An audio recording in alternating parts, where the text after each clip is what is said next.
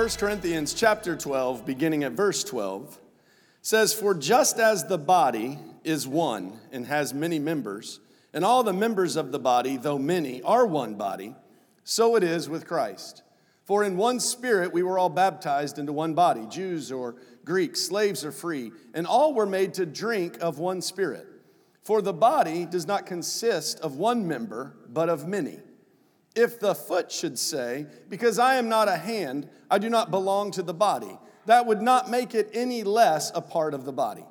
And if the ear should say, Because I am not an eye, I do not belong to the body, that would not make it any less a part of the body. If the whole body were an eye, where would the sense of hearing? If the whole body were an ear, where would be the sense of smell? But as it is, God arranged the members in the body, each one of them as he chose. If all were a single member, where would the body be? As it is, there are many parts, yet one body. The eye cannot say to the hand, I have no need of you, nor again the head to the feet, I have no need of you. On the contrary, the parts of the body that seem to be weaker are indispensable. And on those parts of the body that we think less honorable, we bestow the greater honor. And on our unpresentable parts, they're treated with greater modesty, which our more presentable parts do not require. But God has so composed the body, giving greater honor to the part that lacked it, that there may be no division in the body, but that the members may have the same care for one another. If one member suffers, all suffer together. If one member is honored, all rejoice together. Now you are the body of Christ and individually members of it. Okay, so there's a lot in there. And there's a lot of words that essentially give us a few very simple points. And so, if I could just start off with probably the most obvious point in here, is that all of us who are in the body of Christ, we all need to be careful with how we manage comparison. We can't look at what we do and then compare that to what someone else does and then allow that comparison to make us feel differently about ourselves or even differently about someone else. Rather, we should embrace what it is that we are called to do, the part of the body that God chose us to perform, and we should celebrate the other parts of the body because what we're celebrating is the choice of God. What we are celebrating is what God is doing and how God is moving. Now, I don't know how you are about comparison. There are some spots in my life I do very good at. I like don't care. There are other parts in my life that um, I actually don't do very good at all. And so sometimes when somebody talks to me about comparison, I can immediately just sort of retreat to the part where I do really good. Like, oh, yeah. Yeah, I have no problems at all. Because I don't want to acknowledge those places where I might have a comparison issue and get frustrated by it. Like this today. It's Sunday, it's playoff Sunday. Um, I figured I would just go ahead and do this early. I, I have not a team to cheer for anymore for the rest of this season. Like, my, my team is out. Um, am I bitter? Am I upset? That in the last 20 years, the Tampa Bay Buccaneers have won two Super Bowls and the Dallas Cowboys have won zero, like none. Am I upset about that? Am I upset that the Dallas Cowboys haven't won a Super Bowl since I was in high school? No, I'm not upset about that at all. I'm not upset that I keep buying jersey after jersey after jersey and for nothing, that I just keep elevated higher and higher and higher, hopeful of what might happen in a given season, only to be let down in the playoffs. Am I upset about that?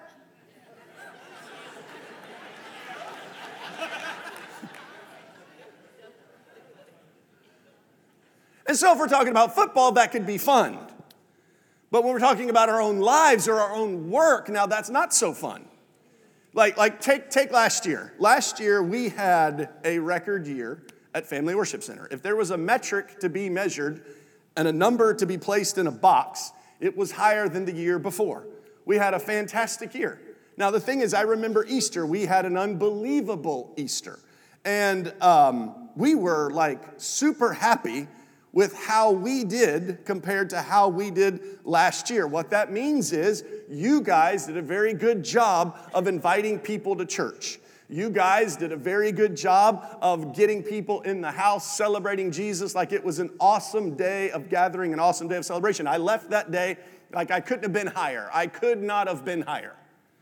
And then I started talking to some of my friends, and I even felt a whole lot better.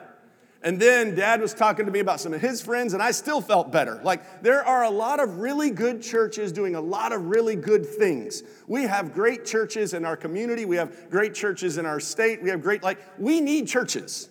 I don't know if you guys realize this, but like, there are, there's not enough seats. There are not enough seats in this place to bring the entire city of Lakeland to worship Jesus on Sunday.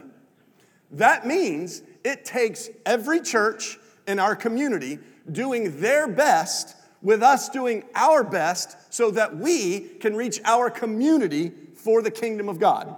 Absolutely. Um, and so I was happy, but then I heard somebody that had a better Easter than we had. One of my dad's friends. And I was happy for two days until I heard about their Sunday. Now, here's the thing they're not even in the same city. Like, why was I bothered suddenly? Was I disappointed in what we did? I was happy for two days. Nothing changed about what I did. Nothing changed about what you did. Nothing changed. The only thing that changed is I heard a number from someone else. And at the moment I heard that number, suddenly I felt less about what we were doing. Now, here is why comparison can be absolutely devastating. Because when you see someone else do what they do and it receives a certain honor, and you do what you do, and it might seem like lesser honor, then you will want to retreat from what you are called to do, look at what they are called to do, and suddenly you will want to fulfill their role instead of your role. And so, from the kingdom's perspective, it's not just a few Christians sitting around being mopey. I mean, that's annoying, but let's be honest, we eventually get over it. The real problem is that we stop doing the thing that we were called to do. We retreat from the giftedness that we have, and suddenly there is a member of the body not fulfilling its role because another member might have received greater honor.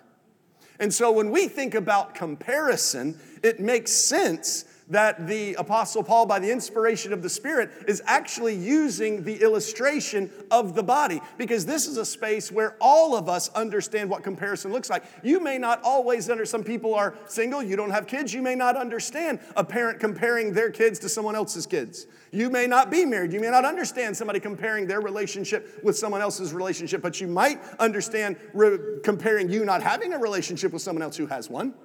There are people who are called to singleness. I, I wasn't.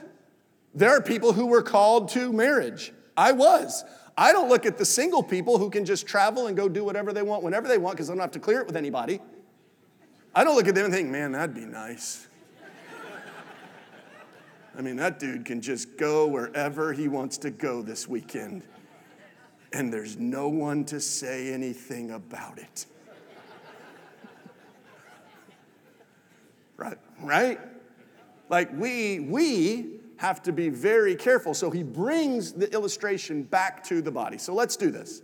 Let's talk about the body for a minute. Now, uh, there will be parts of this that will be slightly uncomfortable.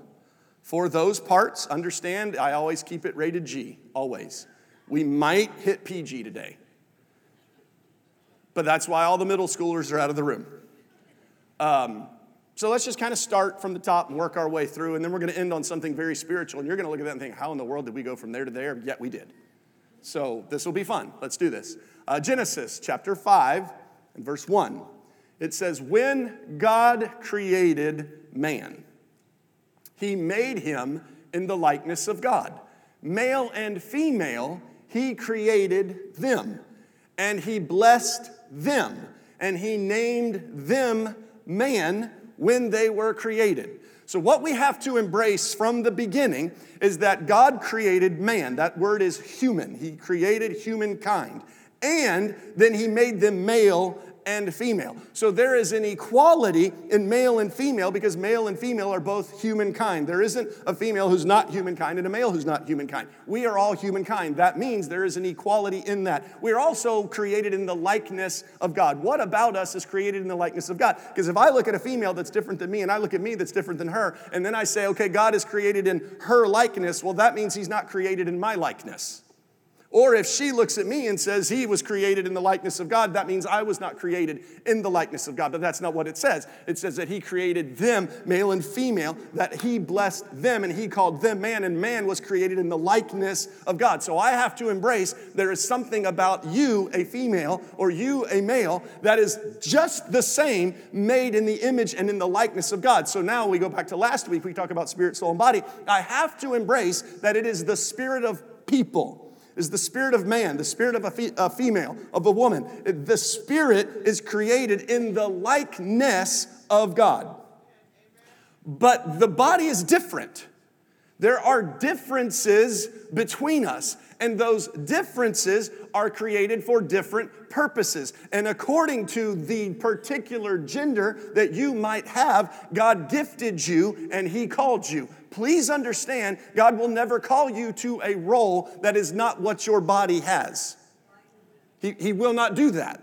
If he called you to this role, then your body will support that role. If he called you to this role, then your body will support that role. And so when we get the very basic, like these are first principles, when we get these mixed up, if I can't even understand what my role is as a man, I will never understand what my role is as a child of God. Why? Because the most basic part of me I don't get. If I make comparisons between my body and someone else's body, then what I will absolutely do is project that onto my calling in the body of God as a member. I will compare what I do with what they do, rather just being comfortable with who I am, with who I was created to be, embracing that role and fulfilling it. So when we look at it and we say, okay, we are all equal we are all created in the image of God, but now we do have to embrace the differences because if I don't embrace the difference, I can't embrace my role. Because roles are different, roles shift. Different members have different purposes. And so, as I begin to see this, now I have to say, okay, well, if I'm created in the likeness of God, and if God gave me what God gave me, then I need to actually be okay with that. I need to nurture who I am. I need to take care of who I am. We see this in Ephesians chapter 5 and verse 29. It says, For no one ever hated his own flesh, but nourishes and cherishes it, just as Christ does the body. So Jesus nourishes and cherishes every member of the body. Therefore, we are called to nourish and cherish every part of our body. We take care of ourselves. There's nothing wrong with self care. There's kind of this, this modern movement of self care, and everybody's like really concerned with health and well being. And you know what? Jesus is concerned with health and well being. That's one of the reasons why he took stripes on his back so that you could be healthy. So God's not against you being healthy.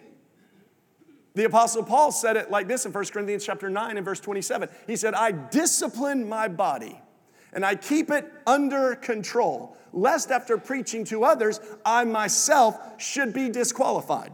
Now, in one measure, he's talking about just discipline in general, but in another measure, he's talking about um, an area of the body that the Corinthians were very out of control on. And we backed up a little to chapter 6, we begin to see some of this. He says in chapter 6, verse 18, still in 1 Corinthians, flee from sexual immorality. For every other sin that a person commits is outside the body, but the sexually immoral person commits sin against his own body. Or do you not know that your body is a temple of the Holy Spirit within you, whom you have from God? So, the body that we all see, we're, we are not talking about your spirit right now. We're not talking about your soul. We are talking about your body, the part that we, you see, I see, us. That is the part that is literally a temple of the Holy Spirit. It is a physical building in which the Holy Spirit fills, which he says you have from God. So God has given us the Holy Spirit. Where is the Spirit? Within the body. We're filled with Him. He says, So glorify God in your body. This is a space that, quite frankly, humanity is getting wrong more today than it has ever gotten wrong. And what we're not willing to embrace is our, our the way we hold the body in our, in our mindedness is actually collapsing society. It's collapsing. And if we go all the way back, like let's take it, I mean, we know the modern issues, which I'll get to those, but let's go before that. Let's go before all the modern issues were a problem. Let's, let's go back here. When we actually started having friction within family, we started rejecting God's commands, God's orders for the family. God gave order, He gave roles to the husband, He gave order, He gave roles to the wife. Those roles are not based on someone being smarter than the next person, someone being more talented than the next person. What he said was he created the male first and then the female, and so he gave the male leadership. So in the household, what is the determinant of leadership in the house? Solely based on one thing that he's a male. Now, if I don't like that, I'm actually arguing with the gospel. And you can say, well, that's not fair. That's exactly what he's talking about in the way that we treat the members of the body. Like any member in the body of Christ, if they have a role that seems to be better than my role, and I look at that and say, I don't think that's fair. Like God chose to give them a role that's better than mine. He's saying that is a problem. The problem in the body actually stems all the way back to the family. This is why he's talking about the body itself. And we look at that and like, yeah, yeah, yeah, I know, but. There are no buts. The, the command, the order of the household was determined by gender. We can argue, we can fuss, we can complain. The gospel made, God made the determination. And here's the thing if you are a female desiring to get married, here's what I promise you God did not gift you with the capacity to lead your household. He didn't do it. If you are a man with a call to be married, God gifted you with the capacity to lead your household. As a man, I don't have to ask for the gift of helps. I don't even I don't even have to ask for it because that isn't how I know He gifted me. Because if He called me to be a husband, then He gifted me with a gift of leadership for the household. Now, that leadership, let me just say this. Let's go back to the equality part before you throw me off the stage. That doesn't extend outside of the household. There are many women who are gifted leaders in commerce. Like they, they lead stuff. Let's not take, and there's godly leaders that are women in the gospel, godly leaders in our community who are women. We have a lot of godly women are called to lead. But let me tell you where the boundary of that leadership stops when you go home. When you're like, yeah, but I'm so gifted here. Absolutely. But these are spiritual gifts, and spiritual gifts have boundaries. And when you come home, now you're called to help your husband, and he's called to lead you. What is that based on? Gender. Per whose choice? His. And there's nothing else to do about it. And so I just have to be okay with that. Okay, so we, we as a society decided to push hard against this. And we started talking egalitarian. We started talking about, no, we can do this, do that, do this, do this. And now we got this all confused and then we step into the sort of these sexual revolutions where now there are no bound first of all, there's no boundaries to roles, and now there are no boundaries to what I can or can't have. Now we can swap around. Now we can look at people that we shouldn't be looking at. Oh, but I didn't touch anybody. what was it Jesus said? I think he said, if you even lust in your heart, you've committed adultery in your mind. So the the we can't we can't come to a place where we're willing to look at things to satisfy parts of the body and feel like that's okay. What did he say? Flee from sexual immorality. There's a lot of like I don't I don't know. I'm one of these. I don't go to the mall much. Like about once a year I show up at the mall. And I'm just telling you for somebody that lives like I live the life of a monk practically. I really do. Like honestly, it's it's it just is what it is. But I go to the mall and I can't like the displays in the windows. But the thing is, if you're in the mall every week, and by the way, I'm not saying there's anything wrong with the mall. I'm saying I don't go to the mall because I hate the mall, not because I'm moral, I just hate the mall. But the thing is, because I hate the mall, I don't see the displays. Um, because I'm not on social media, I don't see the, the stuff that everybody talks to me about seeing. Um, there's just, there's a lot that we Christians have grown comfortable looking at, which is distracting us and it's causing us to be comfortable with levels of immorality that we haven't always been comfortable with. And the gospel command isn't, you know, just kind of flirt with it, just don't go this far. The word used is flee. Like, flee. That means go in the other direction. So maybe all of us need to have a little bit of monk like behavior on our social streams. Maybe we all need to have a little bit more willingness to look at the ground when I'm walking past some kind of a stupid display at the mall. Maybe I need to be willing to look in another direction when I'm working out and there's all kinds of stuff going on over here that can be seen. Maybe I need to be conscious of the command for my body to flee things. Like that's the command. And it started here and it continues here and then it like just keeps going. And by the way, let me just say, let me, let me back up if I could. Uh, there are things that we do in taking care of the body that uh, we're commanded to do, and they just force us to be careful that we don't take things too far. For instance, for instance, 1 Timothy chapter 4 and verse 8 says, while bodily training is of some value, godliness is of value in every way, as it holds promise for this present life and also for the life to come. So, bodily training, it's a good thing. I think, I actually think every single one of us should be in the best shape we can possibly be in. I think we should eat good. I think we should exercise. I think we should take care of ourselves. God designed us, told us, nourish yourself, cherish yourself. I think we should do that. I don't think we have to be ridiculous about it, but I, I think we should take care of ourselves for sure. But here's what's more important than taking care of yourself godliness.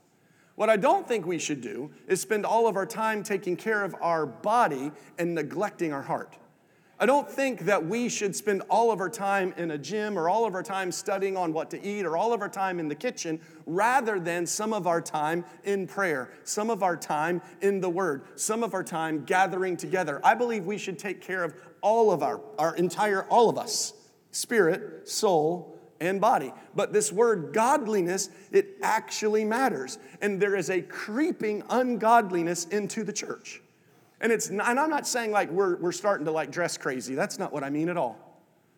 I, I, I don't, that's, you know, that's a whole nother conversation. Um, but I'll say this in our mindedness, the church, not, not just Family Worship Center, the church, um, we're getting pretty comfortable with where morality is headed. And it's not headed to a good place.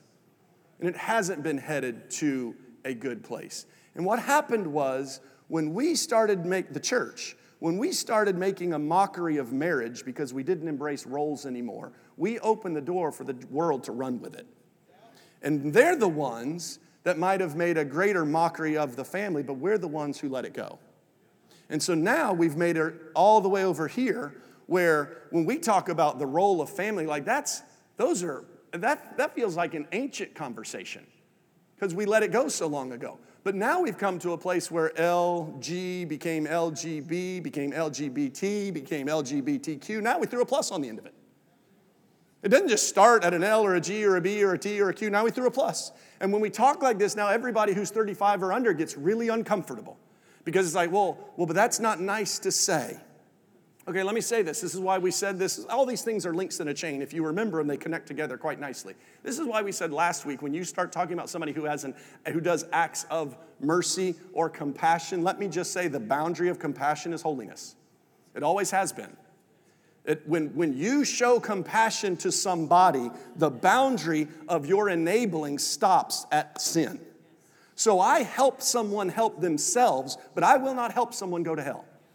I don't want to be someone who has conversations that help people all the way to here, and then they say, Yeah, but I, and I'm like, Oh, well, I understand. No, no, no, no. No, there, ha- there has to be a line in the sand. There has to be a no, no, we're not gonna cross that line because that particular line will destroy you. 2 Peter chapter 2 and verse 14. He said, Their eyes are full of immorality. They keep on sinning they are accursed children. Now, when you start talking about today's conversation of orientation and gender, I'm gonna say, I'm gonna use the word confusion. When we, when we talk about that, there is a, for whatever reason, there's a desire to like um, embrace immorality. Let's go back to 1996. We'll back up a little. Um, this is one of my first presidential elections. Um, president Bill Clinton was the president of the United States, and he signed into law the Defense of Marriage Act. Now, the Defense of Marriage Act simply defined at a federal level that marriage was only marriage if there was a husband and a wife. Now, some of you that were born in 2000 and later, you, are like, there was a law that said that? Yes, and that law wasn't that long ago. And the, the thing is, since then, we've had politicians who are Democrats, we've had politicians who are Republicans, um, and we've, had, we've seen massive changes in morality regardless of what was done at a federal level. We have seen massive changes in morality regardless of what was done from a political perspective. But so I can't tie morality to a political line. But here's what I can do there has been a decrease in the effectiveness of the local church from that time to now. And as the church has suffered, morality has suffered.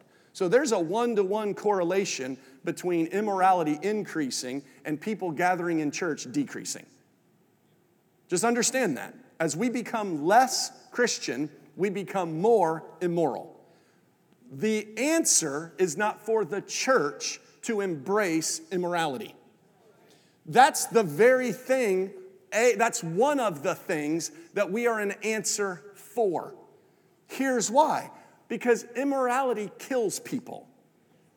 Like, let's just, let's just look at the numbers for a minute. We said, okay, we're, we're gonna say gay marriage is okay. It's gonna be fine for people to do that. Uh, now we have years of data. We can look at this 66% of gay marriage is between a woman and a woman. And those marriages are twice as likely to end in divorce as a heterosexual couple. Why? I mean, like, we're getting marriage wrong over here and it's hurting. Th- this over here is twice as bad as that. Why? Because it was cursed from the beginning.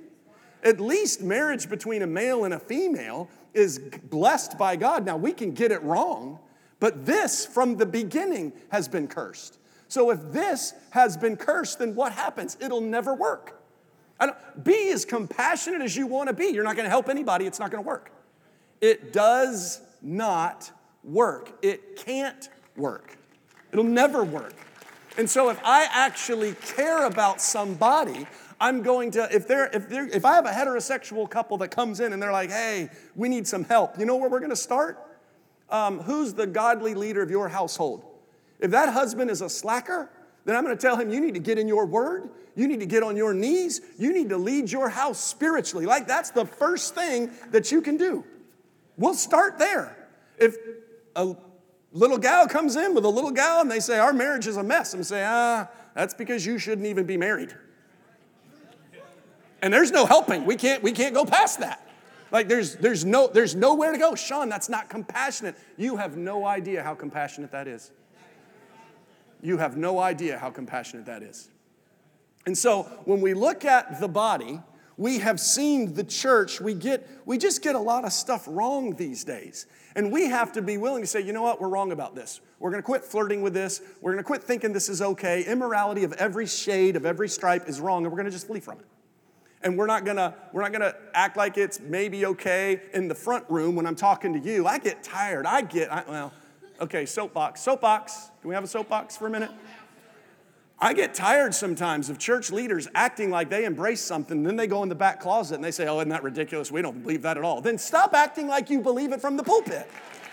Like, and, and, here's the thing if we keep supporting people like that, it just keeps growing and keeps deceiving the church. So we have to figure out how to swipe it off of our feeds. We have to figure out how to stop listening to it. We have to figure out how we can stop supporting these ideas so that people who are standing for the truth, they start showing up on your newsfeed. Because when truth starts showing up on your newsfeed, you'll start believing the things you should believe. Your life will be infinitely better. And those persons who are speaking a deceptive gospel, a false gospel, an antichrist gospel, they'll just go off by the wayside.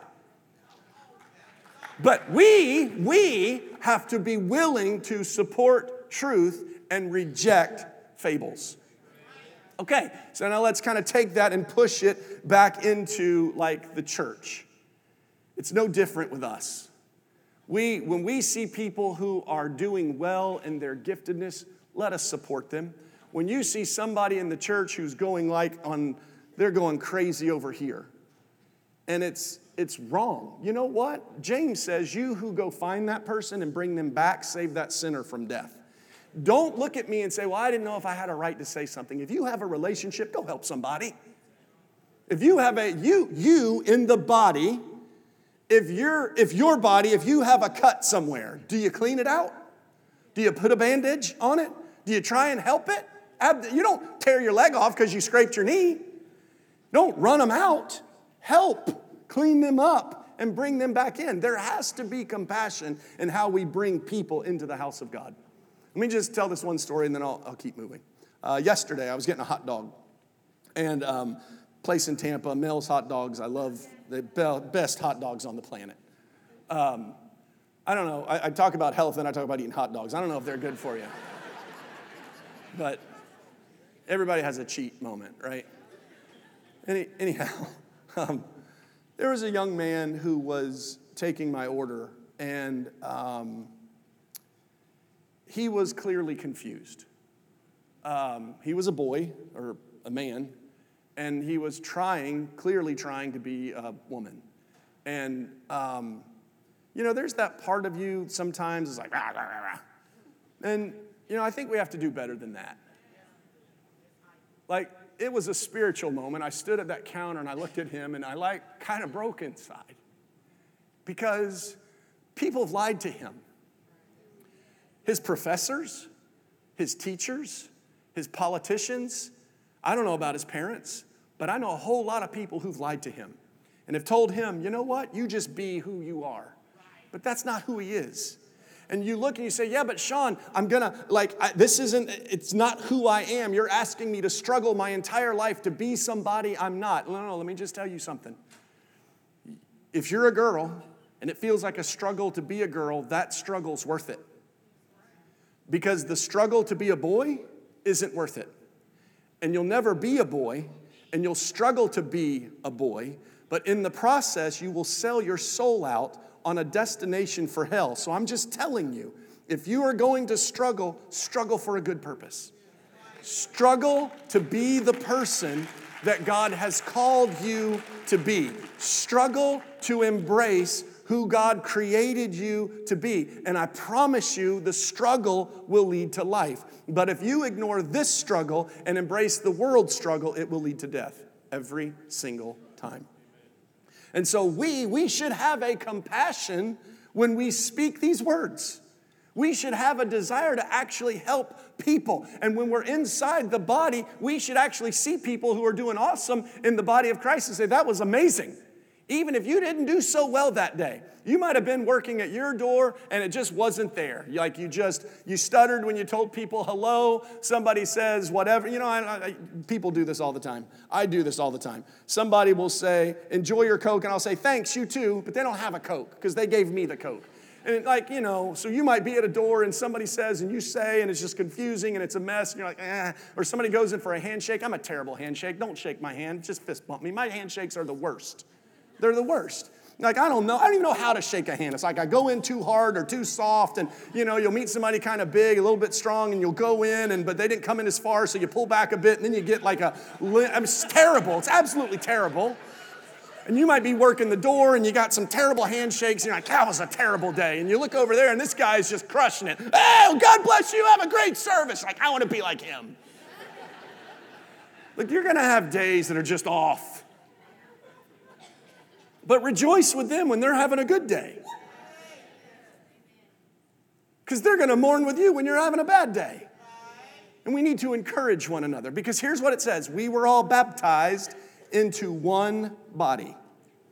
One body. Here's the spiritual part. I love that he talks about you were baptized in the one body, made to drink of one spirit. There is this idea, well, you know, the Word, the Spirit, the Holy Spirit, Jesus, and oh, we get us all kind of conflated and baptized. And uh, did I receive or am I filled? Like, what are the words? What is the language? And here's the thing when we have conversations about baptism, and drinking of one spirit and being filled with the spirit, we will take the language and index it in such a way that makes it really easy to understand. But please understand when you read your Bible, it doesn't do that. Because there isn't the comparison trap in the word. There isn't the sense of, well, this group of people, they are full of the word, and this group of people are full of the spirit. There is the expectation, actually, of us to be full of all of it. There isn't the thought of, well, this group would be baptized and this group would be filled and this group. It's, we're supposed to have all of it. Like all of us have all of it. John chapter 19 and verse 14, Jesus said, I will ask the Father, and he will give you another helper to be with you forever. Every single one of us have been given the Holy Spirit of God. Everyone. When you said yes to Jesus, you were filled with the Spirit of God. He sealed your spirit. He indwells your body. He fills your body. He sealed that spirit that said you are a child of God. All of the sudden, the Spirit of God, who's in the Father and who's in the Son, proceeding from the Father and the Son, comes and fills you. What does that do? That puts you in Christ. Galatians chapter 3 and verse 26 says, In Christ, you are all sons of God God through faith. All of us. All of us. For we were all baptized into Christ and have put on Christ. Therefore, there is neither Jew nor Greek. There is neither slave nor free. There is no male and female, for we are all one in Christ Jesus. Now, what does that mean? That means spiritually speaking. There isn't this sort of hierarchy. There isn't this sort of I have this and you have that. But in the body, there is a sense of I have this and I have that. But in the spirit, there is no there is no Jew, there is no Greek. Why? Because there isn't race in the spirit. There aren't these distinctions. There isn't male, there isn't female. Jesus said there is no marriage in heaven, but rather when we get to heaven, we're all going to be like the angels. So there's this gendered life that we live, that we're called to live, which actually matters, but there's the shedding of the body and the receiving of a glorified body when we find ourselves there. Why? Because we're a part of one body. This is a spiritual truth that he's speaking to here. And so we recognize then that there is this filling of the Spirit of God. Now, what does that fully mean? Like I drink of the Spirit, I'm baptized into Christ? Yes. Let's look at it here uh, Acts chapter 10 and verse 45. There was this moment where uh, Peter had gone to a Gentile's house, which he wasn't even allowed to do, by the way, wasn't even allowed to be in their house. But he goes in their house and he's preaching the gospel. And here's what we see happened it said, The gift of the Holy Spirit was poured out even on the Gentiles, for they were hearing them speaking with tongues and extolling God. Then Peter declared, Who would anyone keep water from baptizing these people who received the Spirit just as we did in the beginning? Then he ordered them to be baptized in the name of Jesus. Now, the reason why we use this text is because I wanted you to see the order. While Peter was preaching, they believed in their heart what he was saying. There was the salvation of the soul, there was the salvation of the, the spirit of man. He was, they were saved in that moment. Why? Because they believed. There was the belief in the confession. There's a belief, confession, now what? Now I am saved. But then there is this subsequent moment where where it says they were all filled with the Spirit of God. They received the gift of the Spirit of God. How did they know that? Because they were all speaking with tongues. How do you know someone has been baptized with the Holy Spirit or what we would call being filled with the Spirit? How do you know that it even happens? That they speak with tongues. They heard them speaking with tongues and extolling God. I love that they use the word extolling there and not just like praising, because the word extol goes beyond just a praise. It talks about an enthusiastic praise. Like it's a praise that looks like our praise. Sometimes we're like, oh, you guys are just too emotional. We're not emotional enough. We are told to love the Lord our God with all of our heart, mind, soul, strength. Like everything that is within us, bless his holy name. There is something about us using all of us to praise him. That is an extolling of God. And so they were extolling him, but they weren't just extolling him, they were also speaking in tongues. Why were they speaking with tongues? Because they'd received the gift of the Holy Spirit. Wait a minute, I thought the gift of the Holy Spirit was salvation. It is. When you're saved, you're filled with the Holy Spirit. That's a gift. But, but then there's another gift. Oh, wait, wait, wait, wait, wait. I thought we had one gift. No, no, no. There's grace, grace upon grace, gift upon grace. Like the language can get madly confusing. There's baptism in water, there's baptism into Christ, there's baptism with the Holy Spirit. Is it all baptism? Yes, but which baptism are we talking about? Keep reading. See, we're not here to say, oh, this is all the same. It's not all the same any more than the members of the body are all the same. There are experiences. You see, we could read the Bible all day long, and we could argue the Bible all day long, and debate the, the Bible all day long, but there's something about an experience. There's something about an experience. They could have read the law and read the law and read the law and read the law, but when they saw a risen Jesus Christ walking before them, there was something about that experience that made a difference. They could have heard the promise, heard the promise, heard the promise, go tarry in Jerusalem until you're all filled, and they could still be waiting in Jerusalem right now to be filled, but there was an experience that happened in that moment. What was that? They were made to drink of one spirit. So let's take it back, Matthew chapter 3 in verse 11. I'm going a little fast now, sorry. I took too long on the top front. Now I got to get to the end. Matthew chapter 3 and verse 11, the uh, prophet John, greatest prophet that ever lived, Jesus said, He said, I baptized you with water for repentance, but one who is coming after me, who is mightier than I, whose sandals I'm not even worthy to carry. He will baptize you with the Holy Spirit and with fire. Now, he was talking about water baptism, but he was also talking about a second baptism. What's fascinating about the Acts 10 reference that we talked about is that they were baptized in water after they were baptized with the Holy Spirit.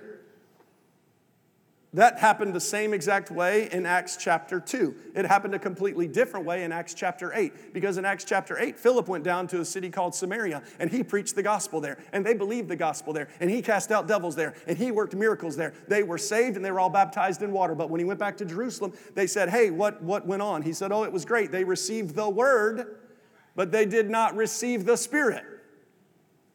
And so Peter and John went down to Samaria because they had only received the word. It said they had only been baptized in the name of Jesus. And so they laid their hands on them that they might be baptized with the Holy Spirit. Why? Because every single church that they established, they wanted to make sure that the gift of the Holy Spirit was upon every single believer. That it wasn't just existent in this church, so we had a charismatic church over here and a Baptist church over there. That was never the plan. That was never the intention. The intention always was for every single church to be saved, every single church to be baptized in water water, and every single church be baptized with the Holy Spirit with the evidence of speaking in tongues. That's why you might hear this phrase, initial evidence. What does that mean? That means the way that you know that someone has been baptized with the Holy Spirit is that they speak with tongues. How do I know that somebody has been filled with the Spirit at salvation? How do I know that they've been baptized into Christ? How? Because they will demonstrate fruit. They are saved unto good works. So when I get saved, my lifestyle will begin to demonstrate the fruit of the Spirit love, joy, peace, patience, kindness, goodness, gentleness, self control. Against such there is no law. When I'm saved, my life demonstration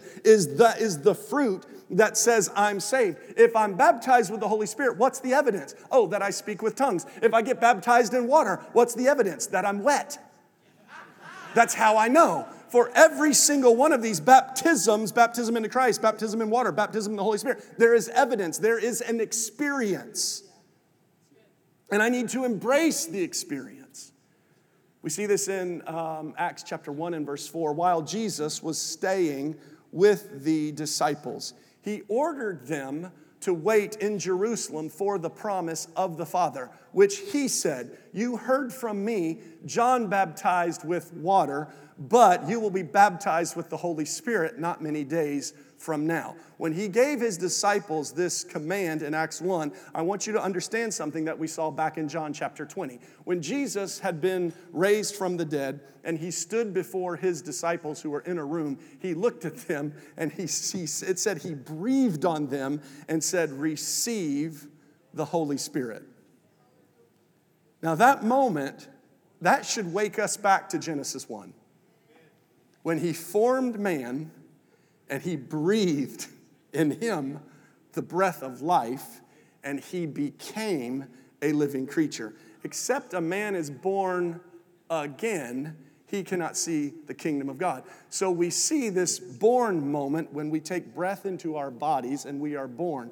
Then Jesus demonstrates for them the born again moment. Said he breathed on them and said, Receive the Holy Spirit. They were born, now they were born again. Now, a group of people who had been born again, he'd already paid the penalty for death. He'd already been raised from the dead. He'd already presented himself to the Father. Now he's standing the, in front of the disciples. He breathes on them the breath of life. They have experienced full salvation. They are filled with the Spirit of God, meaning they have the Spirit of God within them. And then later on, he tells them, by the way, go wait in Jerusalem for the promise. There was a promise that was made. What was the promise? That you would be baptized with the Holy Spirit. We see this in Luke chapter 11 and verse 13. Jesus said it earlier. He, he predated this moment. He said, Hey, you being evil who know how to give good gifts to your children, how much more will the Heavenly Father give the Holy Spirit to those who ask Him? I don't know how your salvation experience was, but my salvation experience and any salvation experience in the Word of God is not the asking for the Holy Spirit. It is you do this you believe in your heart that Jesus Christ was raised from the dead, that he was the Son of God, that he paid the penalty for your sins. You believe that, and then with your mouth you confess. What do you confess? Jesus is Lord. Anyone who believes in their heart, confesses with their mouth, will what? Will be saved. I didn't ask for the Holy Spirit. I said Jesus is Lord, and he gave me the Holy Spirit. But then he says, if anybody asks for the Holy Spirit, will God not give him the Holy Spirit, those who ask? What is that? That is another experience. That is another moment. That is another baptism. At salvation, I'm baptized into Christ, but then there's a second moment where I can be baptized with the Holy Spirit. The evidence that I have been is that I would speak with tongues. That I, I would that I would, I would actually do that. And the reason why this is important for us is because I hope you read the rest of 1 Corinthians 12. I don't know how you do Bible study once we preach on Sundays, but we just pull stuff out of a chapter. It's kind of good to go back and see the whole chapter. If you go back and read the whole chapter, what you will find is there is a gift of speaking in tongues that is in 1 Corinthians 12. But then if you keep reading through chapter 13 into 14, what you'll find is he's going to talk about tongues again, but when he talks about it in chapter 14, it sounds a little different than chapter 12. Why? Why is there a difference? Because there are people who have a gift of tongues for the purpose of speaking out in front of a crowd in tongues, for the purpose of somebody who has a gift of interpretation to couple that gift with that gift so that the body is edified. If somebody just speaks in tongues in church and no one interprets, it doesn't do you any good. But when someone speaks in tongues in church and then someone interprets that who has that gift, now the church, the whole church is edified. The gospel in 1 Corinthians 14 says that is actually equal to prophecy. So now we have the prophetic gift or the gift of prophecy in chapter 12. We also have the gift of tongues and interpretation in chapter 12. But then he goes on in chapter 14. He says, Oh, but by the way, I want you all to speak in tongues. Well, how can everybody speak in tongues according to chapter 14 if at the end of chapter 12 he said not everybody's going to speak in tongues?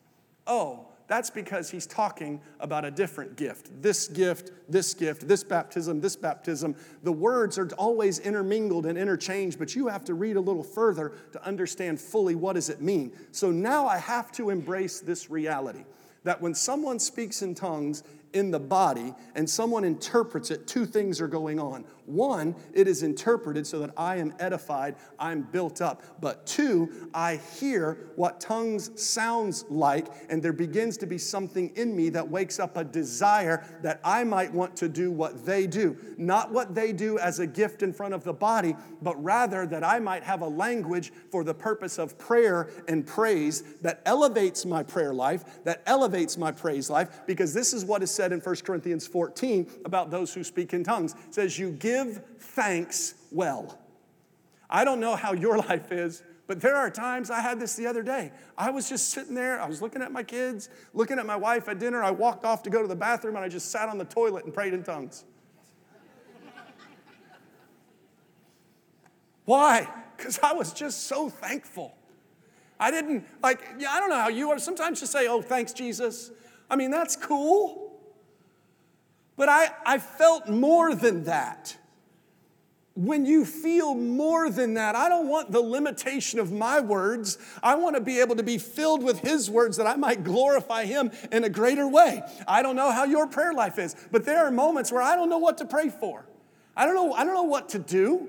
I don't know what to say. And so when I get on my knees and I'm in that place, He empowers me to pray further than I could pray on my own. What inspired me to want that language? That somebody stood in front of people and spoke in tongues. Now, if they just spoke in tongues and didn't interpret, that didn't do anybody good, but it was fascinating that it was interpreted, which did a few things. It, it gave me the, the blessing of the moment, but it woke up a desire. And so, in this house, when there are spiritual moments, I just pray that it wakes up desire in you.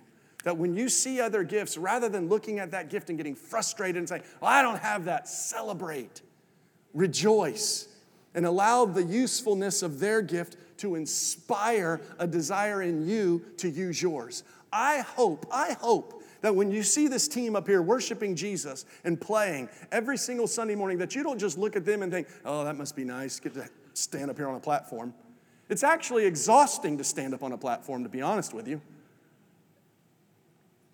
But I hope you don't just look at that and just think, oh, you know, that's cool, but my, no, no, no. Allow whatever you see that is presentable, allow that to inspire you to do, even if what you do is unseen.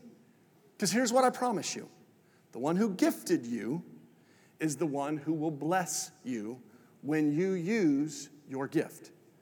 I, I promise you, I promise you that in your household, if you submit to the call of the gospel, God will bless you. If in your life you flee from that which God tells you to flee from, God will bless you. If you use your giftedness the way God has called you to use it, God will bless you. If on your knees before God you say, Jesus, Fill me with your Holy Spirit that I might speak with other tongues. I promise you, He will fill you. And if you don't receive it on your own, like they did at Cornelius' house or like they did in the upper room, then you go find somebody. We always have somebody down here in church after church. You go find somebody and say, Would you just pray for me? I want that. We see the laying on of hands in Acts 9, we see it again in Acts 19, but in Acts 2 and 8, we see it a different, or 2 and 10, we see it a different way.